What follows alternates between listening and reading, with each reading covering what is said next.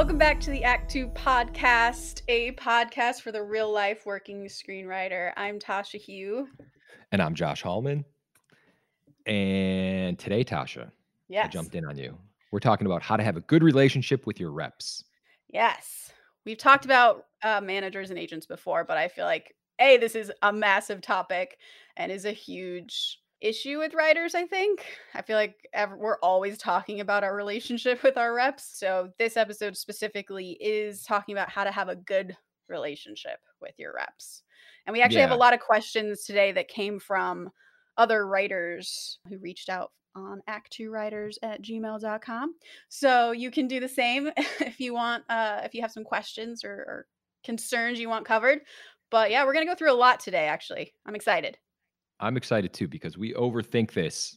Everyone overthinks the relationships with their reps at all times. Is the overthinking necessary, though? That's what we're going to figure out today. Maybe it is. Maybe it isn't. I think the first place we should start is is it even necessary to have a good relationship with reps? I think that's actually a really good starting point because I've heard so many different versions of what a satisfying relationship is for writers. Like there are some writers who are very happy not having a close relationship with their reps. They just use their reps as strategic tools, meaning they'll reach out to them when they need them and then the rep knows that that's the relationship and there's not a lot of like creative back and forth. There's not a lot of hey, let's strategize about um, what I should be doing this year. The writer controls all of that and they just reach out to the rep when they need them. And then there are other people who they really want their relationship to be super close and constantly be talking to their rep about creative and whatnot. And um yeah, I mean, I I think it depends on the writer. Yeah. And I think success always cures any problem that you have with anyone. Like with- if you have a if if you if you don't like your reps but you're having like a really successful year, you can you're good. Yeah, because you had a successful year without having to have a great relationship with your reps, which I think tells you um, how much they maybe are necessary in your particular career. Um, but I, I mean, I think even in those cases that I that I said before about the writers who use them a little differently than I think you and I use our reps, meaning they're a little bit more distant and only reach out to them when necessary. They consider that a good relationship, and they consider it a good relationship because when they do reach out uh, every six months or whenever, their rep does what they ask them to do. and I think that's very key. So, is it necessary to have a good relationship with your reps? Yes. Is it necessary to be friends with your reps? No, that doesn't have to be the case. I also agree. Yes, you do need a good relationship because it can go sour if you don't like each other. I mean, we've we've talked about that with you and different reps that you've had sort of contentious relationships with, and it just can't work. Just it's it really is like a romantic relationship, a marriage, because it's, it's just if it starts sour, if there are things you guys aren't talking about, like it's only going to continue to boil over. Yeah, that's true. And not to jump ahead too far here, but like before you sign with a rep or, you know, with your agent or manager, it is always just so important to get all of your questions out and all of your concerns, voice them, talk about where you want your career to go. Anything that you feel like you need to talk about, that should be done prior to signing. It's like a relationship. Got to communicate. Yeah, I mean, I think that's that's absolutely right. When you start off, and again, we've talked about this in previous episodes about how we got our managers. Like I remember one manager I sat down with, um, he had this really specific view of what my career should be, which is that I should be the action thriller person. Um, Mm, which I wouldn't mind writing John Wick. That would be amazing. But I don't want that to solely be my career. In fact, my career has taken a completely different turn, which I'm very happy about, which is more like fantasy, sci fi, uh, world building, fun stuff like that. yeah. So, uh, you know, being able to say no to someone right up front and know right up front that you don't want that and kind of trusting your gut there, I think is important. And yes, laying down kind of the law when you first sign with someone and what that means to me to be to get very specific about what that even looks like that conversation it's it's not first of all it's not rude to do this i think a lot of people writers in particular feel like they have to walk on eggshells a little bit once they get a rep because it's such a huge hurdle to get one that Yeah. It feels so good. It's just you're so grateful you have to Uh-huh. have someone on your team, and then there's this fear like, "Oh, if I lose them, then that's the end of my career or I'm back to square one." And so like fear kind of guides you and you start to walk on eggshells, which as we know from romantic relationships is never a good place to be. That's the same here. So I think yes, in those very first conversations you're having with whoever you sign with, you should very much have a meeting and the meeting should look like this. By the end of this year, these this is what you're saying as a writer by the end of this year these are the kind of jobs i want to at least be put up for if not get like i want to be staffed on a tv show. I want to be taking meetings at a studio to be able to try and pitch on a movie there. And then in Mhm. 5 years this is kind of where i want to be. In 10 years i want to own my own production company. So just so you're giving your managers and your agents a very clear trajectory that you want to be on so that they understand what their marching orders are. And then part of that conversation is going to be okay, now that you know what I want on the year, on the five year, on the 10 year, what do I need to be doing as a writer to be achieving those goals? Because they, they know what they need to be doing because you told them. now they need to tell you what kind of samples you need to be writing, the kinds of relationships you need to be making, et cetera, et cetera. They're going to have a plan for you. So I think you have that meeting up front. And actually, for me and my team, we typically have that conversation at the beginning of the year and at the end of the year so that we're we're always on the same page for the year to come. Wow. That's great. Does it has it ever drastically changed? Like your plans or your goals? Like whereas maybe last year you said something and then this year you're saying something else. No, I think my goals have always been pretty much the same, but I think what did change is at one point I got an A-list director attached to one of my projects, and to them you could see them light up hmm because and they they said this very clearly in that meeting because you also want your agents to be honest with you. They're like, "Oh, Tasha, that bumps you up to a whole other level now. Like we can now start introducing you to producers who are at a higher level at their company, first of all, but also producers that are just at a higher level generally in the industry and we could put you up for jobs that are a bit higher now because you have this A-list director attached to your thing. Whereas before, um, they they saw me as at this kind of like middling level, uh, or even like lower than that, and they were kind of sending me out in that direction um, to you know pitching me as that middling person to producers and, and whatnot and getting me meetings at that level and now is sort of a step up so there's that conversation too i think that Yeah. you can be having. All right. Well, let's take this back. All right. Let's We jumped ahead. um we did. And uh, you might have just covered this, but like what are your what's your relationship like with your reps? Like is one stronger than the other with your manager, your agent? I think I know the answer to this. I, I actually I'm 100% sure. Yeah, we talk about this a lot. For me, my relationship with my manager versus my agents is drastically different. So I have a TV agent, I have two feature agents, and then I have my manager, who is just kind of an independent person. I think I may be her only client. Um, I'm actually not sure, but if it's not just me, it's she has maybe a handful. And um, my relationship with my manager is like I will invite her to my wedding. Um, we go and do like painting classes together, and she often will just call me to just check in on how I'm doing, non writing wise. And she very much is invested emotionally, personally, as well as career wise and financially in my success. And I think, yeah, I would definitely consider her a very good friend and trust her creatively. And then my agents i love them as well. Um, but like they're they don't read all my stuff that i'm writing whereas my manager Yeah. does.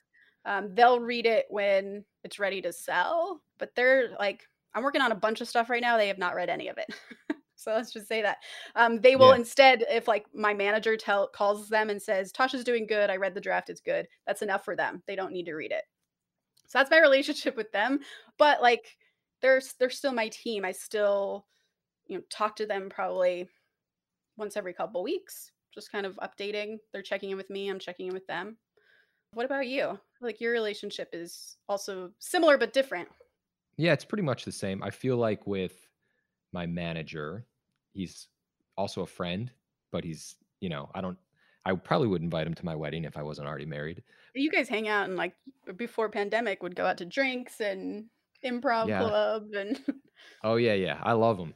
He's yeah, he's great, but it's it's a yeah, I don't know how it happened. he's he's a friend of mine at this point, you know. He's always very honest with me about stuff and there's a very good balance between the work and uh friendship, I guess you could say. And then agent wise exactly the same. Like on the agent side, it's all work related.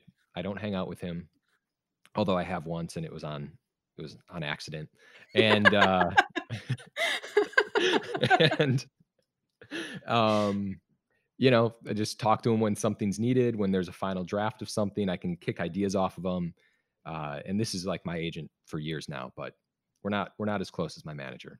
I think that's kind of how it is, unless you're a writer who had friend like was a friend with an agent and you kind of have been with them through different iterations of their career and then you just become buddies over like 15 years of being in the industry I have definitely heard of people who are friends with their agents, but it is it is kind of what you described. Like they knew them as they were coming up in the business, maybe, or maybe they don't have a manager and right they've been with this agent for so long that they needed to use their agent as their manager. Like this relationship we have with our managers, they've just kind of projected onto their agents. Um, I guess I just never needed that because I had my manager but it's to each their own. It's honestly like what what makes a good relationship with your reps is what you feel like it should be. wow that's deep i feel like there's something there's a couple levels to that I remember there was a time where cousin Pete had left the business, my first manager. Shout out to cousin pete Shout out to cousin Pete and I was in that middling phase of like, oh God, what do I do? I'm not going to have a career without a manager. I'm lost and confused. And luckily, hmm I had agents, so they kind of set me up on. I know you hate this uh, metaphor, but this kind of like internet speed dating situation where I went to all these different management companies, some of them very big. And I remember trying to like ask for what I wanted. And then they would in return tell me the kind of manager that they were. And I really appreciated that honesty because I could be like, okay, you're that kind of manager. I don't want that. Thanks. you know, wow um, yeah I think it cool is very much, it's very important for you in those first meetings when you're, because they're interviewing you, but you're interviewing them too.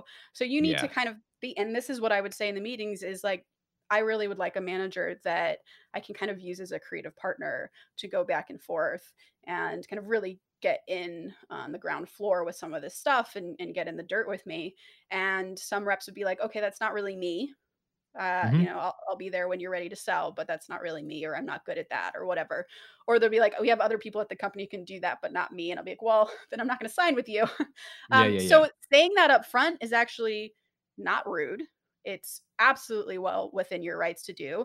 And again, remember in those first meetings, you're interviewing them as much as they're interviewing you. Even though you don't feel that way, you're going to feel scared and you're going to you're going to feel like you absolutely have to sign with this person because they reached out with you and you don't have anyone else.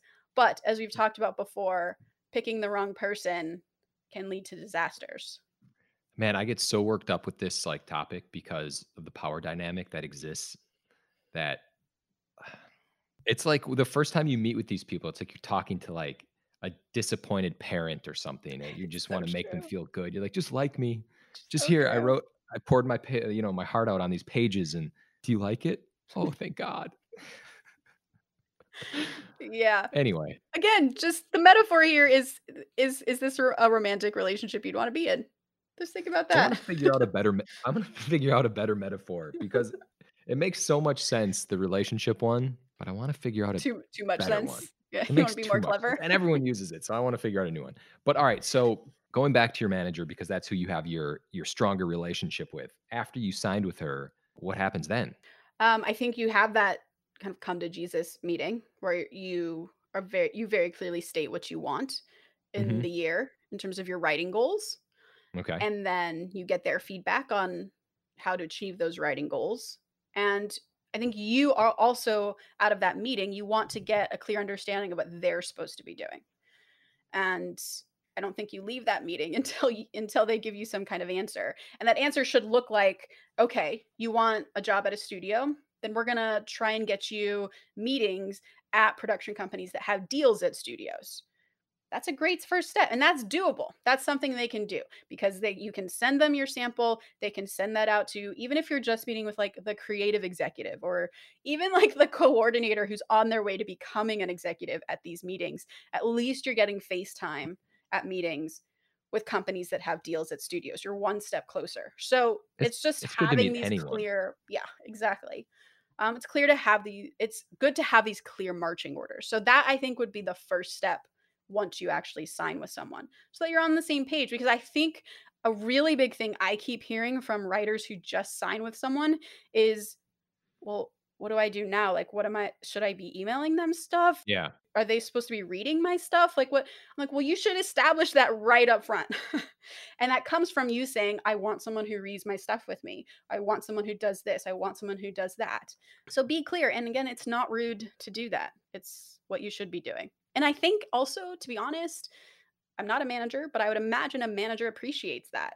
They appreciate someone who comes in with a plan because they have so many clients usually that their bandwidth will depend on which client they believe in which means which client is working the most which client is a, Mhm. is improving the most which client seems to have the most ambition they're going to you know funnel their energy towards that person and if you come in with a plan well i think you're way ahead of a lot of writers who don't. Yeah, you know, I think it's really important to voice that out because that's essentially how they think of you. yeah. Yeah they can clearly more clearly wrap their mind around the kind of writer you want to be and that means they can pitch you better. So it you're benefiting them as well. So then i mean I, we kind of touched on a lot of these but i think to make it sort of easy in a perfect world for you what do you think makes for great representation like what are the components of a good rep what is like the checklist if you could could make a checklist of of what the best rep looks like what do you think that is My manager. Moving on. I'm just kidding. Um, just sign with my manager and you're good I'm good. jay-z No, he's the great yeah, Jay-Z. No, I think um first of all, they need to be on the same page as you in terms of like what you want to write. Let's just start there. They hey, this is what I want to write. You you agree with me? Someone who responds, someone who's open to collaboration. Uh, for me, with a manager, someone who's developmental, kind of like a hustler, I guess. Like that's my my personal take. Like that's what I really personally appreciate out of reps. how can you tell that your rep is a hustler What I mean by that is just someone who's like very, very hungry and constantly trying to grow their own connections as well as mine. Do you know what I mean? So, yeah and I, I just I got that sense from him, and I think both my or like my reps are just very hungry, and I like I never got a sense that they're like burned out. And anytime I send someone something, they're responding to me or they're trying to set up meetings. Everyone's very responsive about it. So I guess it's hard. That's a good question. It's hard to pinpoint. I think you can just tell. yeah You just know, Tasha. I think that also younger agents and managers tend to be very hungry because they're so new. Just like Yeah. writers who are or who are kind of at the start of their career taking any job they can get. Uh, I Mhm. think that's similar to a younger rep who's just starting out. And oftentimes the advice How young are we talking? I mean, it's like it's I mean, it honestly depends. There are some I mean, agents and and management big management companies will groom their assistants to then become junior agents and managers. And those people are super hungry because they have no client list to themselves at all. And as they're transitioning to becoming a manager or agent themselves, they have to prove themselves to the company by developing a network, actively developing a client list of their own.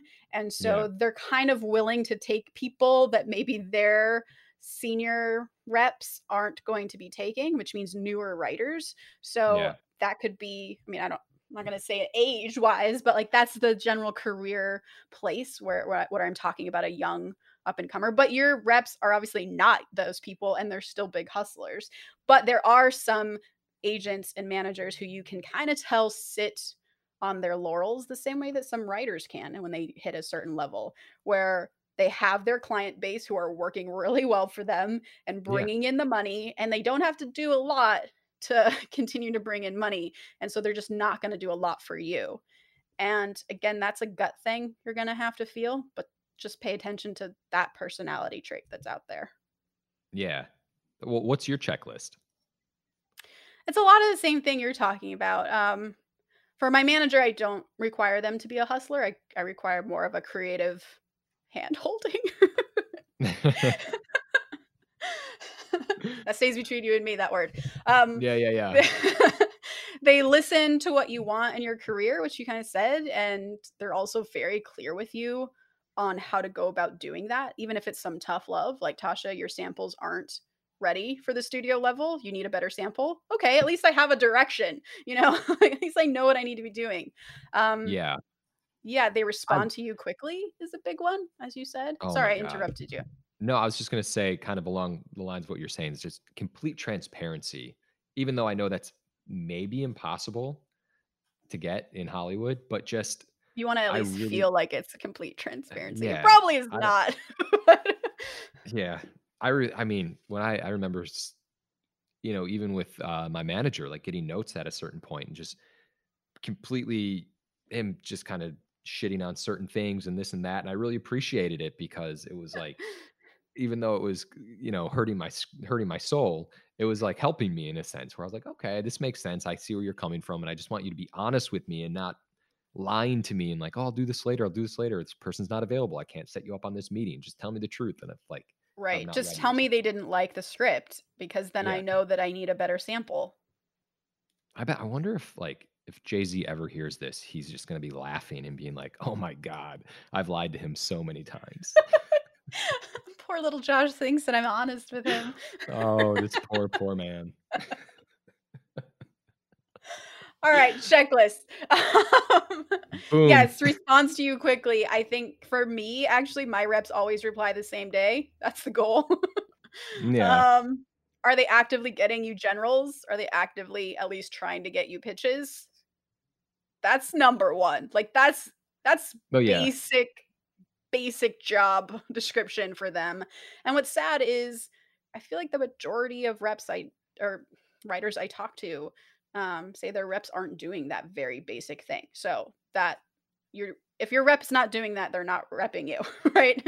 This actually brings up something interesting because if you're just starting out, you're just writing specs, something to that, you write, and like let's say you have a spec that goes out, you do the coach and water tour, you do all that, you meet everyone, you have your generals, and then let's say nothing comes of it. You're on to the next project. There's this gap of time when you're working on your next project where maybe you feel like you should be going on meetings, but I think from the reps point of view, it's like, get me something else. You just had all of these meetings. Mm-hmm.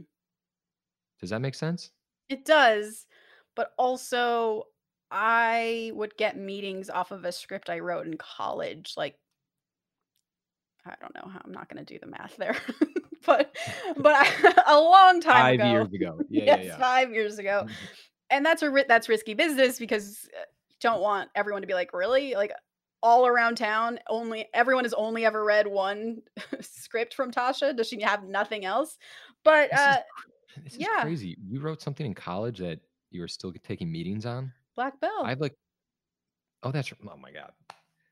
Oh, that's right. I forgot well, you were actively working on that. I thought you meant something that, like, you had written once, and then Oh, I guess I had done drafts. This is my bounty hunter western.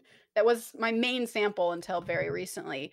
But again, it was my main sample until very recently. So it was a movie, a feature sample that they would just send out, and it kept getting me meetings and kept getting me meetings. So I actually have never had the conversation with my reps of, "Tasha, we need something new from you in order to send you out on meetings." That's never been something a conversation I've had to have. And I know it's a very common conversation, but I've never had it, and so it confuses me because if my reps are able to get me many, many meetings off of an old script, I don't understand why that can't be true for everyone else. That being said, I'm also constantly always working on new things.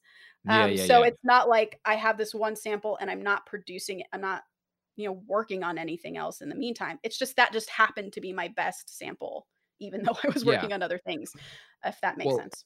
it does make sense, and I think that's the key is that you were working on something else. I feel like there's a trap where and we've talked about this, but you write one thing and that's it. You're kind of like stuck. You don't know what to write next. You're hoping maybe something sold, or you're hoping to get more from one particular script.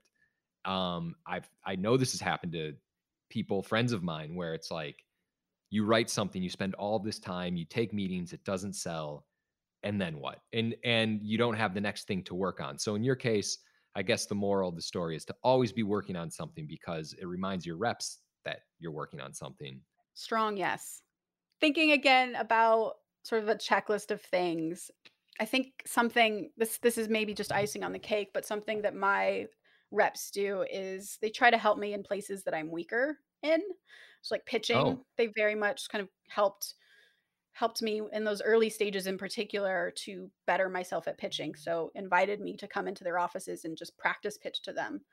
And uh, that benefits them too, right? Because then I get a job and then they get commission. So yeah, no, um it's so but great. yeah, so they're helping me there. They're help they offer to help me be better at being in generals, which I didn't take because it's like I can I'm not as awkward as I seem, I swear. You guys just scare me. This is this is so crazy to me that you need like you're not the person to me that would need help in a general. So this is like mind-boggling to me that someone would say to you like, That just shows you like how shy and scared I was when I first met my agents.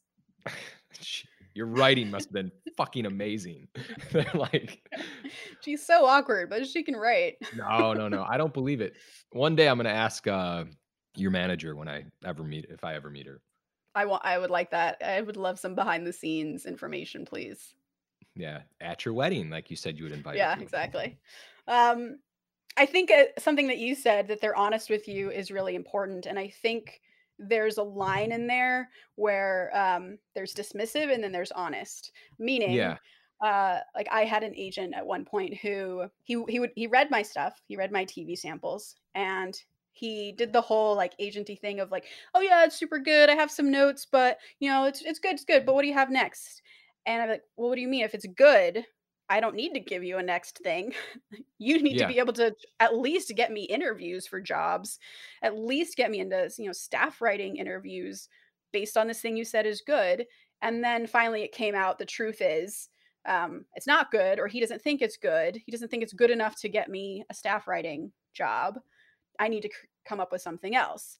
And then that's I took that and I was like, okay, that's a note that I can work on. Um, but then I started hearing other writers say they're getting staffing job interviews based on feature scripts. And I have a really good feature sample. So why Yeah. is my TV agent not trying to get me staff writing jobs based on feature sam- Why is he not basically trying every single avenue possible to get me a staff writing job? And that became very confusing. And years went by, and every time I would have that yearly meeting of, hey, I want to get in a staff a staff writing job, I would see no result from that. And so my gut just started feeling a little sick, and I could kind of tell that something was off there, that he claimed to be honest with me, but was actually just being completely dismissive. And I don't think he was actually submitting me to jobs. I think he was claiming he was Wow. and that my sample wasn't good enough but I don't think he was. because as soon as I got a different TV agent, the story completely changed. And I suddenly have like five TV jobs. Wow. Can we say the name of the guy? No. Okay, good. Um, well, you know, it's really interesting because I this kind of goes back to the whole power dynamic with reps. I feel like writers sometimes think that reps just know best. They know yes. everything. And they and you you go into these meetings where you're like, this person knows more than me. And it's just really strange because a lot of times reps are human beings who are just afraid to tell you the truth because maybe they have their own issues and they're afraid to double down on their opinion because they might be wrong. Hmm. And I I just think it's really important to remember that at any time with I, this might be going off topic of how to have a good relationship with your manager or agent, No, I think advice that they're human is really good yeah, it is. I mean, you just have to remind yourself that, like, everyone's working in Hollywood. We're all trying to get through this, and they're human beings. Maybe they don't know as much as you think they know. Yeah, I we we go in there 100% thinking that and and and and I think so many writers are insecure about their writing or just unsure. So on Yeah, some spectrum of unsure to insecure that as soon as a rep tells them you you've not done enough or this script isn't good enough, we believe them. And they may be right and you may have some ego there, but do a gut check because maybe they're just being dismissive of you. yeah. So that would be on my checklist is that they're honest but not dismissive. I think it's important that they know the kind of writer that you are Mhm. because if they know that you're an action adventure writer, they will not set you up at companies that only do comedies. Right. If they're doing that, they're not paying attention to you. yeah, be on the same page about that. That's very Yeah. important. It's a waste of your time to meet at places that only do comedies if you don't write comedies. So, um, yeah, again, that's something you guys will talk about in those meetings that you have about strategy. Mhm. And I know that a big topic of conversation for some people for the checklist is that they have to be great at notes. And for some people, they don't care. So, what is your opinion on that? Like, do you feel like your agent has to be good at notes? Not at all. Is your agent good at notes? As he's great. You know what's crazy is because my agent, we usually give him a polished thing where it's like, hey, this is ready to go out and people are ready to see it and we're all getting on the same page to send this out in the world. But sometimes he'll come back with three or four s- smaller notes. They're never, there's nothing, anything that's too major, but these like little tweaks that make things better. And it's always refreshing to see because you're like, oh my God, he read it. Cool. But yeah, my That's the agent bar. He read it. no. But yeah, no, of course, of course I do no, I mean, I I actually think that agents and managers should be good at notes to some degree. Like you should be able if you're a rep, you should be able to read a product and think to yourself, here's where the problem is. I think it depends again on what relationship you want with your agent. Like I, I have Michelle, my manager, for notes. And like I said, they, Mhm. they she'll literally just call the agents to be like, it's good or it's bad. And they don't even have Yeah. to read it. Um, but like I said, uh the show I, I sold to Amazon, they had to read it before we sent it to Amazon, just as a, a final, like, I guess, hurdle barrier to the next thing. They they just have to read it before they actually send it out to sell and they had notes and a lot of them are really bad but a lot of them were also like oh we hadn't thought about that that was a blind spot for us and we're glad you Yeah. you saw that and we'll fix that before we continue to send it to amazon so you always you always need i think an agent notes but um is it absolutely necessary not in my situation because i have a manager for that if you Yeah. need your agents to be good at notes that's something you need to be honest about or let go of it because if if you have agent and they're not good at notes then you just need to find a different outlet for notes like you need to find a writers group you need to find someone else in your life that you trust creatively because i don't think it's a reason to fire your agent because notes No. are a very no, no. small part of what an agent actually does interestingly My brain is just programmed that managers are there to help you with development and notes. Agents are there to help you jobs, more business side of things. yeah that's been my experience as well i, I know other people have different relationships with their agents um, but that's our and, and i think it's the more common situation as well Yeah, we're right. Forget everyone else. Moving on. Um, what do you feel like is the fair thing to ask of your manager? Like the expectations of a manager. What do you think is fair for a writer to ask of them Uh, in general, or like when you first start working together? in general? I, yeah, I think what's fair is always. Uh, I can't. I can't believe that responding in a timely manner is actually something that separates people. It's Yeah. fucking crazy. It's But yeah, no, basic human decency at this point. it's basically it's like don't show up late to dinner. yeah. You know, be at places on time. You just learn these things. Um, I mean, my general expectations are just to you know get notes back, get them back in a timely manner, respond to questions as absurd as they may seem. And what I mean by that is, hey, I want to go on. I want to meet this this person, or can you set me up at a meeting here? I want to go on a general here, or whatever the case. Is that they respond back and say, yes, I'm on it, or no, and this is why. So there's that level of transparency, I guess, to their decision making process when it Yeah. Re- relates to your career. Yeah. You say, I want Um, to go meet at Pixar. And they say, okay, Tasha, you need to first write a sample that uh, yeah, would work at Pixar. yeah. Tasha Black Bell is not going to go well at yeah. Pixar, Why? Just, but just kill people. It's fine. yeah, no, no, kid's dying it, and uh, I think my general expectations aren't asking too much. It's just kind of like the general stuff of writing, a writer notes, response time, Yeah. set me up on meetings. Come on, man. Yeah. Yeah. And then kind of flipping that then, what do you feel like is fair for a manager to expect from their writer? That's a great question.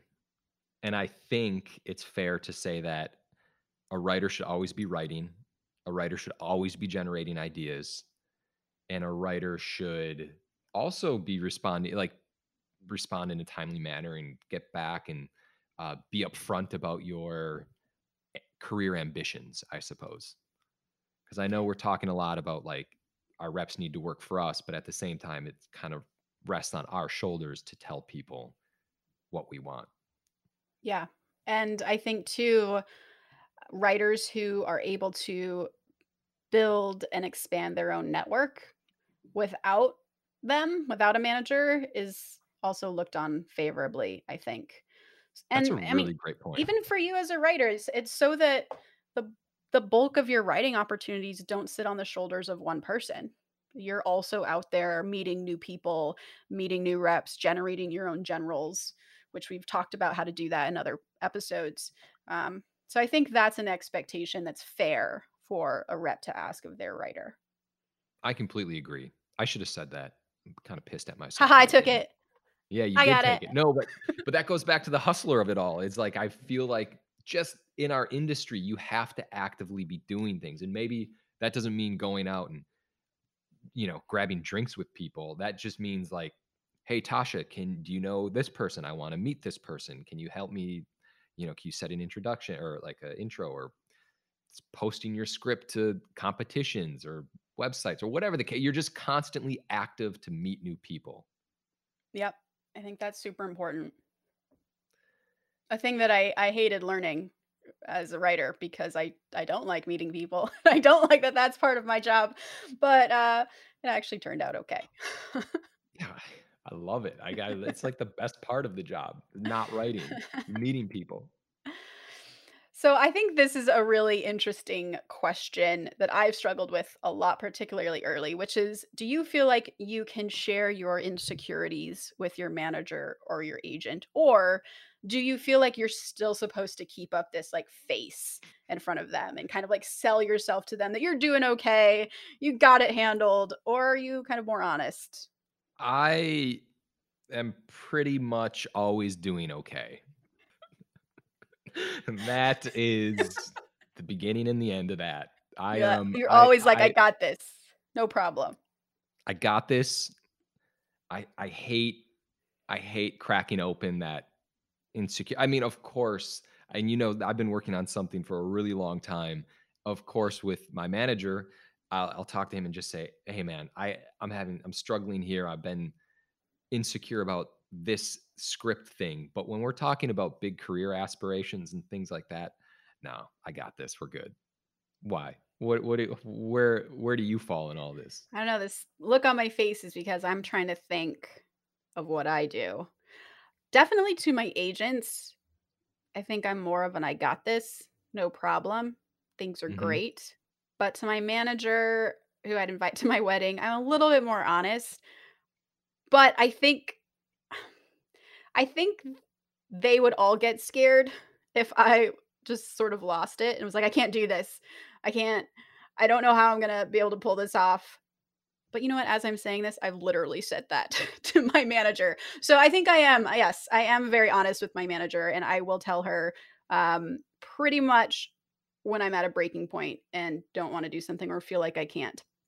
And you hmm know what is so great about her is that she doesn't do what I think she's going to do, what I'm terrified she's going to do, which is panic and be like, "Oh god, did I make a mistake repping Tasha?" She doesn't ever do Yeah. that. Um, she never judges me. Instead, I get exactly what I need, which again, why it's like a romantic relationship, Josh. You ask for what you hmm need. What you need. Um, she will then come back being like, "Okay, you want to give up? Well, let's talk about it, and I'll try and help you through." I'd be like, fucking quit. Go quit. See what happens. Quitter, you quitter. yeah, you'd be a great manager. no, no, no, that's great of her. I think.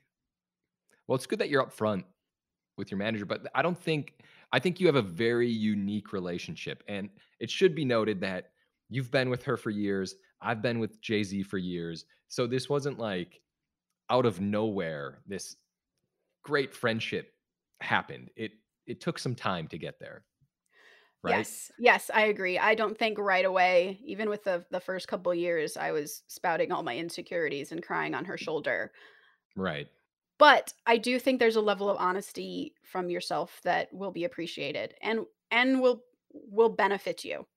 If you are about to go on a pitch and oh, here's a better example. Um, and this happened to me early in my career, uh, where I was like, look, I don't know how I am going to pay rent by the time like in 6 months.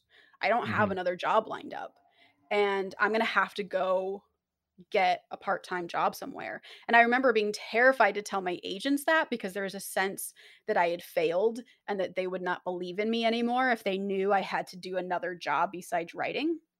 Yeah. But eventually came to that because I had to tell them like, "Look, I can't go take that meeting at 2 PM because I now have a full-time job that I'm working at and I'd like to get out of that, please." But I think there there has been points in my career where I had to be very upfront with them because I needed them to know that how desperately I needed work.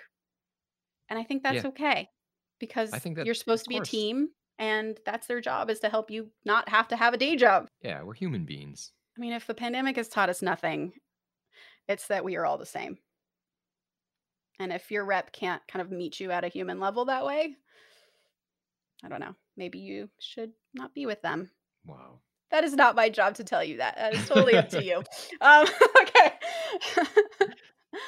so, how often would you say you touch base with your reps regarding new scripts, development ideas, submissions that you've received? Like, how much is too much? How much is ordinary for you? So my I I'm in a unique position as I think you are with your manager, um, because I kind of court I, I talk with Jay Z about stuff often, and um, we do check-ins every other week. I feel like Like over the wise. phone or email wise? Ah, well, just, I'll just drop him a text or email, or if we need to get on the phone, we get on the phone. Gotcha. Yeah, it's never really what you know, level of importance. Obviously, you know, like if there's a pitch or something or whatever the case, if we need to talk on the phone, we'll talk on the phone.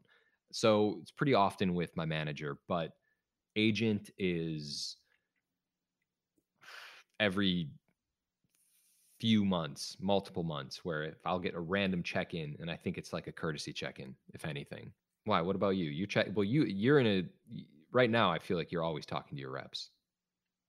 I feel like I've gone through stages. I think early on when I didn't have a lot of work, I was kind of a squeaky wheel in a way where I wanted to just always make sure they knew I was there because I was hmm well aware that it was easy to forget about me because I wasn't bringing them in a lot of money.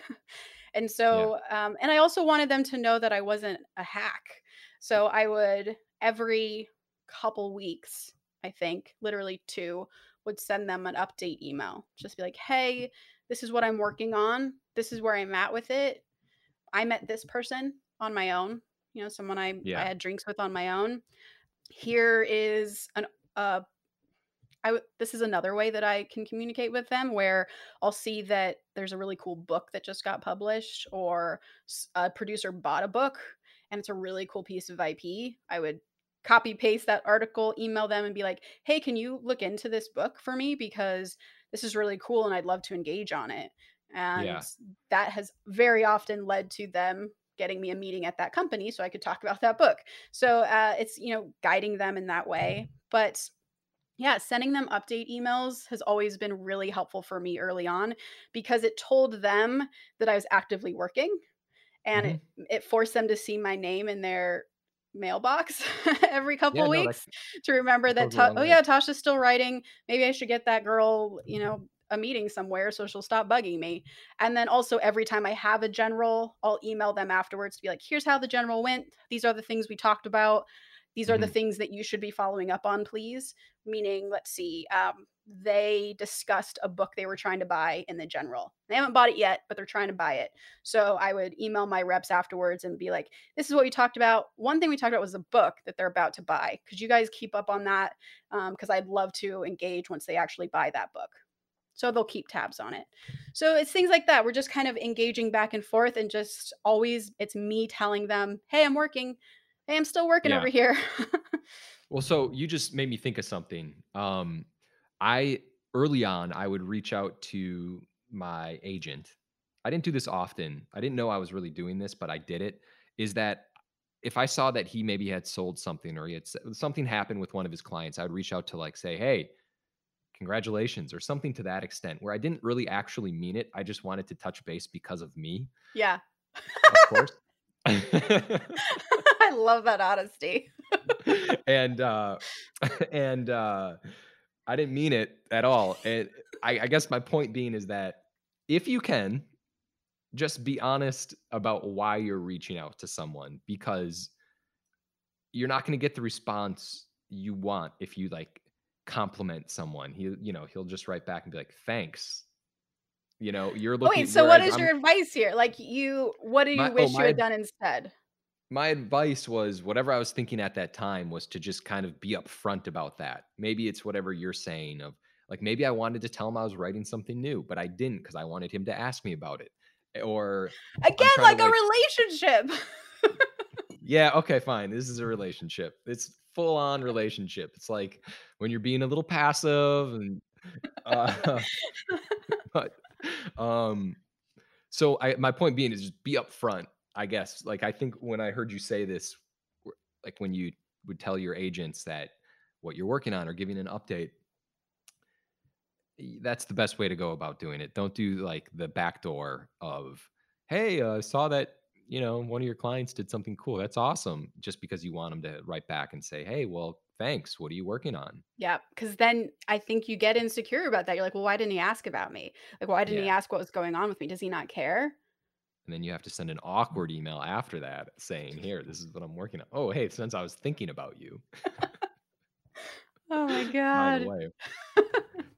This is ha this is flashing me back to, like, early dating Tasha.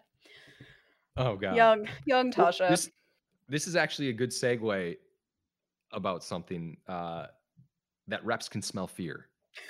They smell blood in they smell blood in the water, and I feel like if you're that insecure human being, they just fucking know. They know. They know. They'll take advantage of you. I don't mean really take advantage of you, but they'll take advantage of the the relationship. They will not call you back. They will not Yeah, email you back. They won't push you in meeting to meetings and they'll take you for granted because they know take you that you're just gonna be there, like a like a side piece or something. I do. I mean, um, I think that the biggest I do think the biggest thing preventing writers from having good relationships with their reps, the common thread is a fear in is an insecurity in the writer that they're going to lose their rep. That hmm if I annoy them, they're not going to ever take my call or they're just going to abandon me entirely and then my career will be nothing. And there's there's some reality to the to the fact that they are gatekeepers. And there's a big catch 22 in our business that you can't get a job until you have a rep. Not that that's always true. It's just a common way to get jobs. It's the the most common way to get jobs is through an agent or manager until you've developed your own network, which is going to take yeah, a while.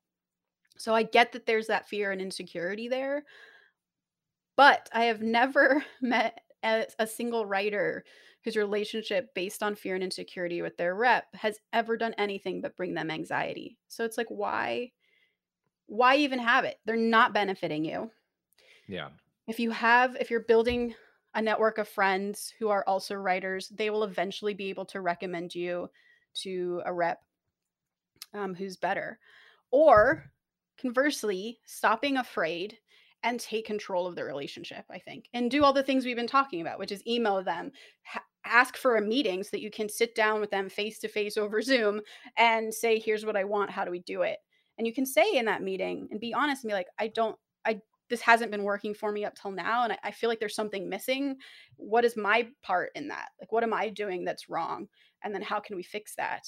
Um, so address it i think you don't have to abandon ship i don't think that should be your first step but i think addressing addressing it and not being afraid to do so is super important yeah.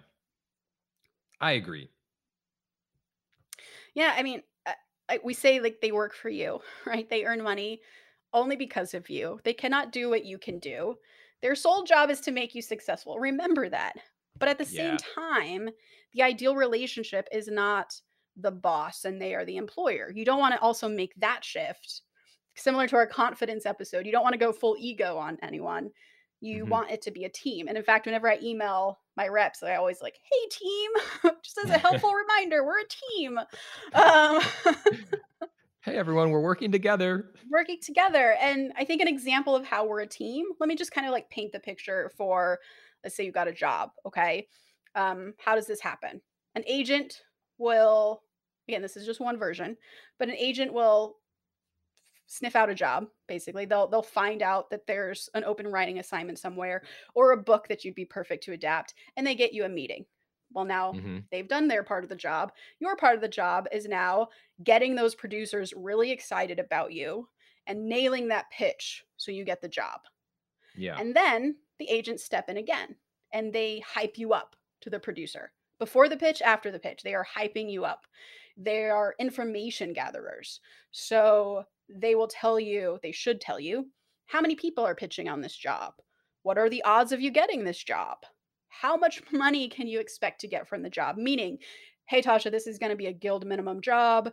Just figure out if it's worth your time if you're only going to be making this much versus this other job over here that could be making more so that that's just information for you to mull over yourself and they, they'll Yeah. also be able to tell you like are the execs uh, that you'll be working with are they difficult to work with? Can you expect a good relationship with them if you accept the job? Like what are you getting into if you get the job? And then okay let's say you get the job. Now my agents are going to be working with my lawyer my agents and manager will be working with my lawyer to secure the best deal so the lawyer he's going to be talking to all the lawyers in business affairs um, so he's he's the guy who's supposed to be the jerk so that i don't have to be right um, ask for things that i would never ask for personally i would just be like oh i'm working for free i don't care uh, Yeah. but that's his job and the agent and manager's job in terms of the negotiation phase is to talk to the creative executives. So the lawyer's talking to the business executives, the lawyers. My agents and manager, they're talking to the creative executives, the executives that I pitch to, the executives I will be working with. And their job is to kind of smooth things over, any kind of uh, fires my lawyer has created. um, they're they're kind of trying to put out. They're just really trying to smooth it over on the creative side. Yeah. So that's just an example of how it's a team effort to get any job and how and why you should see yourself as a team. Because at every single point, you're going to be needing to work in that manner. Yeah, I agree. And I think um, just to go back to something you said about like the, we we've been talking about the dynamic. Uh, even though our reps work for us, we work with them as well. And it's so Yeah. easy to be like, "You work for me. I'm the writer. You make nothing." But, you know, it's so easy to do that. But like, there's a symbiotic relationship between a writer and a rep. Wait, you Yeah. hate that word symbiotic, right? No, uh, synergy is the word I don't Synergy. like. There's a synerget. there's a, s- a very There's a certain synergy synergy. you have to achieve. Yeah, no. On the other Yeah. side, though, and maybe this isn't the flip side, but as well as working as a team, I think you can also see your reps as tools too. I know a lot of writers, particularly writers who um, like have writing partners and they don't kind of need a creative uh, agent, who tend to take more control of their career, I think, and independence in their career than I do. But these people tend to see their reps as tools, which I think is a very interesting way to look at them and is very viable. Meaning, for example, um, I just had a pitch uh, last week that I did not tell them about. I did not tell them I was going out for it, did not tell them I was having conversations with the producer. The producer found me because we had been friends for a long time. Um, Mhm. And I met him in a general just years and years ago when I was still an assistant. And so he just reached out to me directly. And so I went through the whole like developing a pitch process, actually pitching to Netflix. And then I told them, hey guys, I just did this pitch and it went really well. Because if it didn't go well, I just wasn't going to tell them. But it did go well. And so I shot them an email to say, hey, this thing happened. I really love it. Here's why I love it. Um, if you wouldn't mind maybe making a strategic call to Netflix at this point to kind of convince them like do you guys know the Netflix executive I pitched to? If you do, could you guys register a call with them? Because now it's their time to play hype man, right? Mhm. So um using them as tools in that way is totally okay. Like that is a super acceptable email to send to them. Yeah, don't be afraid to do it. I like that. What do you feel like is the biggest mistake you could make regarding a rep? Like if you're a new writer and you just got your first manager, do you feel like there's a huge no that you just absolutely do not do to fuck up that relationship? Um, I think it just is about being very anxious in the beginning, and I think it's I think when you approach your reps and now you have okay, so let's say you submit your script to a competition and you just get repped for the very first time. There is the the desire to be very anxious about like go go go go go like here's my next idea here's what i'm doing now now now i think you just need to be organized with your wants early on i don't think there's a big big glaring no but i know people who've been in a position where they've been emailing emailing emailing Like what's too have much? Like every week? um no no no i would say every day or two I knew someone who couldn't get on the same page with I don't know if it was his manager or agent, but they would email or he would email his reps or rep often. You know, here's a new idea, here's a new idea, and trying to just find like this new idea to work on.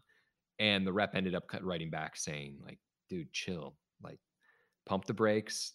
You're kind of annoying. Like, you know, organize your thoughts and get it all together. Interesting. It always stuck with me. Yeah. That's interesting. Yeah, but I I don't know if that will necessarily happen. I just maybe that's an I think that's the big scenario. thing that everyone worries about early on is, "Oh my god, am I am I contacting them too much or too little? Am I saying the right thing right now or does this make me look stupid Oh yeah. and naive and like I don't know what I'm doing?" Um, but I mean, I do think the biggest mistake is probably that anxiety, those anxiety emails that just happen every few days for sure. Um, Yeah, don't email every week either unless you have something new to report, right. right? Yeah, I yeah. This I mean, we've kind of talked about this multiple times, but this I think all boils down to just having a good understanding of what you want and voicing that. Mhm. And I actually think that happens when you're taking meetings with reps early on prior to signing with anyone, you know, it's just if you're if there's a synergy between your rep, if, if if there is a mutual understanding about what you want career wise, work wise, I think you kind of walk away knowing the guidelines of how to behave with your reps. I think that is a really great solution to the problem. It's that, like, you can subdue that anxiety and that fear of, "Oh my god, do I email them now or not now? Not now." If you just have a meeting and then hmm develop a plan, and then you'll know how often you should be emailing them. You email them Yeah, after you finish X, Y, or Z, whatever you've already d discussed and talked about. So, yeah, I that's a great great note, Josh. it only took an hour, but I got it. Let's kind of finish by talking about, like, what a relationship with a rep looks like when it's ending. oh, Uh, like, how do you know your relationship with your manager or agent has turned sour? It's never gonna get back to normal. I only I so I've only had one agent, and so I I don't know about him. I've had two managers. 3 managers. I had three managers. All right, but let's not count the first one. That was like, let's just move beyond. There was nothing bad with that. That was just like poor timing. Um, but my one before Jay Z, my current manager, as I've talked about, and as Tasha had to hear for a long time, went so sour, so fast, and it was a brutal ending. I haven't talked to him since we broke up, and I don't even remember what your question was because I got so angry thinking about it. How did it end? I Well, tried to how call did him you how did you know that it had to end? What was the thing that made you realize you needed to email him and end it? We could not get on the same page about anything. there was some anger. I don't know what happened along the way, but I just trusted my gut and I was like, this is not something's not right about this. This shouldn't be as difficult as it is. hmm And lo and behold, I tried to give him a call. He didn't respond. He didn't return my call. I ended up dropping him an email and it was fucking shit hit the fan after that email. But Yeah. uh, that was that was how it all ended. So, for your experience, it's not being on the same page creatively. And Yeah, if like I said, I, I just blacked out whatever the question was and I just went back into my story. Yeah. I'll sum it up Same for you. page. That's what it Yeah, was. please, please, please just tell me I don't what I'm trying to say.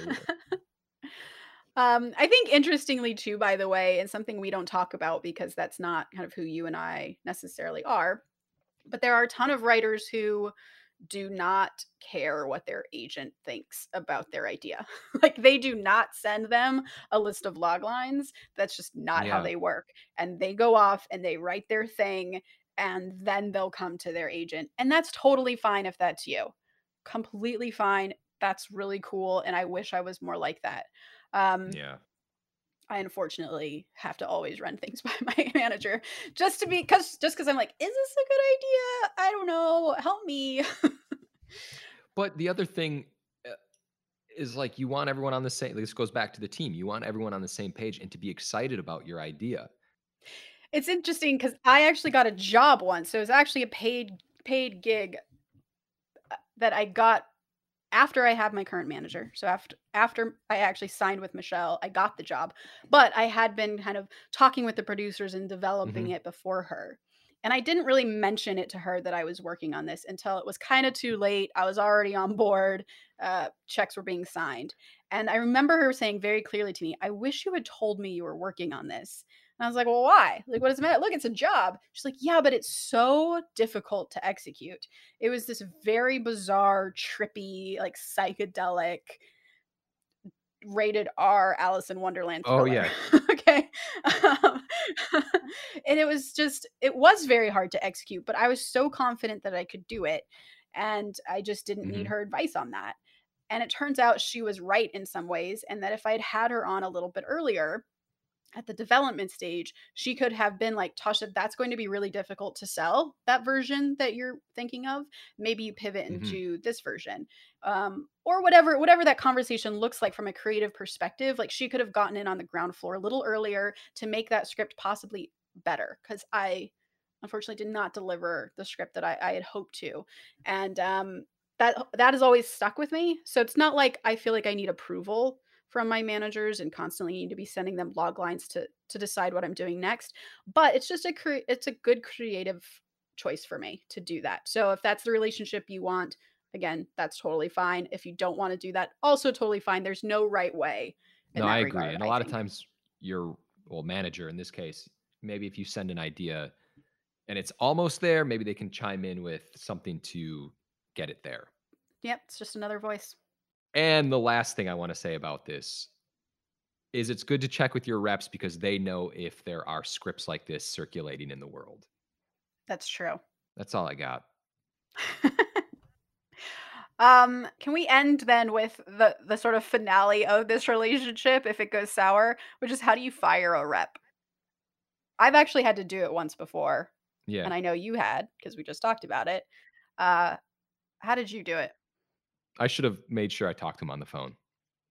But I emailed him and just said, "Hey, this isn't working out." Well, I called my rep who I fired. And what'd you so, say? Uh, just I don't know what that Oh my god, you manned up. Um, it was one of the most terrifying things I've ever had to do in my entire life.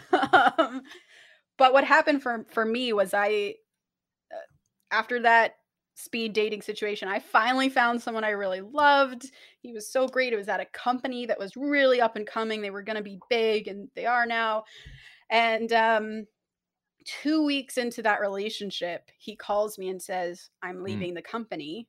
I'm going to pass you on to another rep at our company."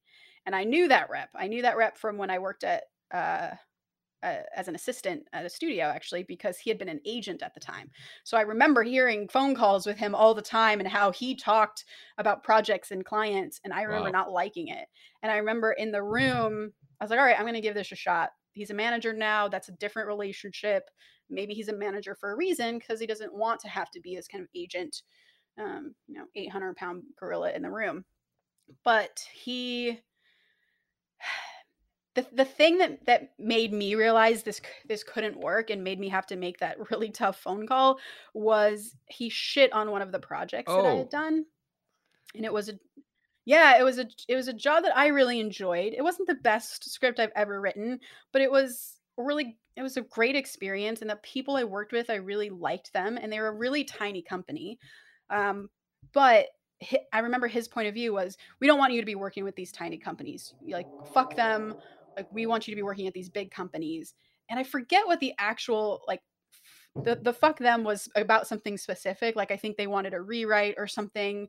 Um, they wanted to, like, maintain a Mhm. relationship with me to potentially write something else, and he was like, "Nope, like, we're gonna completely ignore them, and we're only gonna focus on big companies," which is just not the kind of person I wanna be. Those aren't the kind of relationships I wanna create. Like, I don't care if they're a small company. Yeah. They were good people, and they gave me a job. Um, and so after kind of talking to several people about this, I decided I have to let let this guy go. I can't work this way morally. And, um, the phone call actually firing your rep is going to be easier than you think, I think, because they've had these conversations a lot themselves. And it's really what you say is like, you know, "I don't think this is working out. I just feel I just feel like there's a personality difference here." And I thought it was going to be a much longer conversation, and I was going to have to be more detailed, but he's like, "Okay, yeah, I get it." I was like, "Okay, well, cool, like, thanks for all your time." He's like, "Cool, Wow. thanks." That was it. It was like a like a 5 to 10 minute conversation. That's so crazy. I'm sure so much brain energy went into that moment. It's just like a week of just anxiety from me Yeah. waking up at 3 AM like, "Oh god, maybe I shouldn't do this. Maybe I should just stick it out because it's too scary." Yeah, it's just easier to be in this bad relationship. Yeah, exactly. Um, but yeah, and what sucked is I didn't have a manager for a while, and then I found the Yeah, right one, it's okay. which again, Josh, just like relationships. And guess what? You can apply to programs and get into contests and festivals without a rep. So you can start building a network Yeah. without them. If if you're scared of of that in between phase of not having one, don't be because there are things that you can do. Yeah. Boom. So that's it. We walked through good relationship and then how to deal with it if it sours and becomes a bad relationship. Yeah, I feel like there was we just covered a lot. We did. It's it was a lot of information. I'm sorry, but hopefully at least a Yeah. fraction of that was helpful. All right, should we wrap it up with our quote of the day, which feels applicable? Let's do it. Don't lose faith in what you are trying to do, even though you will get pummeled emotionally left and right. There are a lot of no's to any yes, and that's okay. Jennifer Lee. If you have any questions or comments, please reach out to us at act2writers at gmail.com. That's act2 spelled out, mm-hmm. writers at gmail.com. Follow us on Instagram at act2writers. And that's what we got for you today. This episode was edited by Paul Lundquist, music by 414 Beg, which you can find on Spotify.